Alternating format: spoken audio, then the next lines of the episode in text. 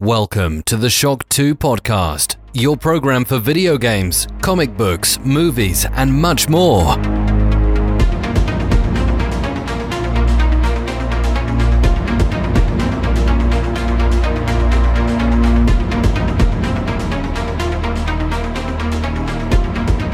Hallo und willkommen bei einer neuen Folge Shock 2 Podcast. Mein Name ist Michael Furtenbach und bei mir in der Leitung ist schon der Konstantinus im hohen Norden Deutschlands. Hallo.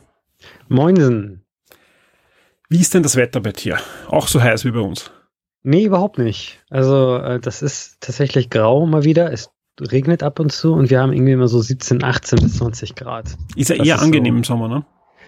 Äh, für mich ist es eher unangenehm, da ich gerade aus dem Urlaub zurückkomme und im Urlaub war eigentlich jeden Tag 30 Grad angesagt und Sonne pur und daher muss ich mich noch ein bisschen hier angewöhnen an das äh, normale Wetter, das ich sonst so kenne.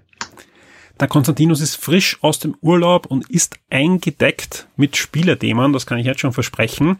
Einiges, das er für uns testet, aber, und das ist gleich das erste Thema und ein super spannendes Thema, etwas, das er sich privat gekauft hat, was auch einige von euch schon erworben haben und wo ich auf der E3 auch einige Spiele damit testen konnte, nämlich die Oculus Quest. Oculus, neues VR-Headset, ja, Leute, VR gibt's auch noch 2019 und es kommen sogar neue Systeme heraus. Und ja, auf der E3 konnte ich es selber schon anspielen, mit, mit, und anderem mit Beat Saber, mit anderen Spielen. Und schon im Vorfeld haben einige Kollegen erzählt, schau dir das an. Ja, es ist zwar jetzt nicht ähm, technisch 100% auf der Höhe von den neuen Headsets für den PC, aber macht zum Teil mehr Spaß und bringt VR auf die nächste Stufe. Konstantinus, du hast Geld dafür ausgegeben, hast es also nicht zur Verfügung gestellt bekommen, sondern wirklich dein schwer erspartes Geld ausgegeben. Und darum bin ich wirklich gespannt, ob du auch der Meinung teilst, dass das die Zukunft von VR ist. Ich weiß nicht, ob es die Zukunft von VR ist, aber ich weiß, es ist die bequemste Möglichkeit, die Gegenwart von VR zu erleben.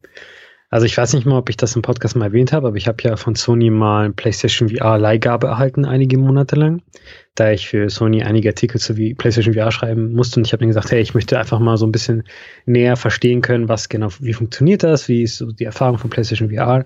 Äh, Und Sony hat mir dankenswerterweise eine Leihgabe geschickt. Das Problem bei mir ist einfach, ich habe einen Beamer und daher ist das mit den Kabeln einfach nicht wirklich sehr gut irgendwie hinzubekommen, dieses PlayStation VR Headset äh, zu installieren und zu verwenden. Daher habe ich das leider auch nicht wirklich sehr stark verwendet. Aber ich war natürlich schon interessiert an VR an sich und besonders an Beat Saber. Also äh, ich schaue, bevor, also schon Tage und Wochen bevor ich die Oculus Quest gekauft habe, habe ich jeden Tag auf YouTube immer Beat Saber Videos geschaut. Und ich habe ganz genau gelesen, dass die Oculus Quest Version von Beat Saber den Level Editor erhalten wird. Also Beat Saber, das ist ja dieses Rhythmus-Musikspiel, bei dem man mit Lichtschwertern Boxen äh, im Rhythmus des Liedes zerstören muss.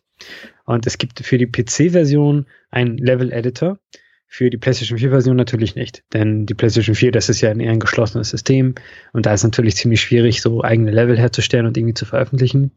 Auf Oculus Quest soll das aber mal funktionieren. Also das haben die Entwickler jetzt schon angekündigt. Dachte ich in Ordnung, gut, dann schaue ich mir mal an. Ähm, dann schaue ich mir das auf jeden Fall mal an, denn ich möchte Beat selber spielen. Ich möchte diesen Level Editor haben. Daher ist die PlayStation VR-Version jetzt nicht wirklich äh, interessant für mich. Gleichzeitig möchte ich aber auch nicht äh, die ganze Zeit an einem PC mit Kabel verbunden sein, denn ich habe keine Lust hier irgendwie das immer jedes Mal, wenn ich spielen möchte, einfach eine Runde Beat selber spielen möchte, dass ich da etwas großartig irgendwie aufbauen muss oder nachher wegräumen muss oder so. Ja, also habe ich mich umgeschaut und die Oculus Quest gesehen im Laden. Das war sogar die letzte, die, das letzte Paket, also die letzte Einheit Oculus Quest, die ich da im Laden gefunden habe und habe sie dann gleich gekauft. Was ist denn das Besondere an Oculus Quest? Haben wir noch gar nicht erzählt. Ja, gibt es ja ein Killer-Feature von dem Ding. Das Killer-Feature ist, dass man kein Kabel braucht und dass es äh, quasi ein äh, System ist, das für sich autark funktioniert. Also man braucht keinen Computer, man braucht keine andere Konsole, man muss es nirgendwo anschließen. Man setzt sich einfach das Headset auf den Kopf und man besitzt diese beiden Controller, die Oculus Touch Controller und man kann einfach egal wo, egal wie spielen. Also das ist wirklich das Fantastische daran. Es ist quasi wie die Switch für VR. Man braucht wirklich nichts anderes außer dieses eine Gerät. Und das Tracking funktioniert von alleine. Man muss am Anfang dem System mit den Controllern zeigen, das ist der, der spielbare Bereich, den ich habe hier. Also man zeigt, hier sind die Wände und das Oculus oder die Oculus Quest erstellt dann ähm, so einen Spielbereich. Und solange man sich in diesem Spielbereich befindet, funktioniert alles tadellos. Und man, braucht braucht doch ein keine Angst haben, dass man irgendwo anläuft, denke ich, wenn man in dem Spielbereich ist. Wenn man es richtig Genau. erstellt hat. Genau, und wenn man aus diesem Spielbereich hinausläuft, dann bekommt man sofort so ein, ähm, bekommt man sofort so Kreuze äh, ins Gesicht. Also quasi so eine, man bekommt sofort eine Meldung, hey, hey, pass auf, du kommst, du kommst hier aus dem Spielbereich raus. Mhm. Ähm, was ganz interessant ist, diese Brille, die hat vorne einige Kameras, damit sie einfach auch direkt sehen kann, wo ist dieser Spielbereich. Und man braucht immer ein gewisses Licht, um das spielen zu können. Also man kann nicht in völliger Dunkelheit spielen.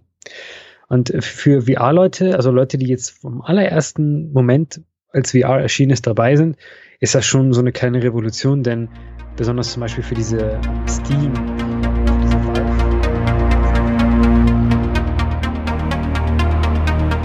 Diese Episode erscheint exklusiv für alle Shock 2 VIPs. Werde jetzt VIP und unterstütze Shock 2 mit einem Betrag ab 4 Dollar auf Patreon. Du sorgst damit dafür, dass wir das Shock 2 Webangebot und die Community weiter betreiben und ausbauen können und sicherst dir exklusive Podcasts und vieles mehr.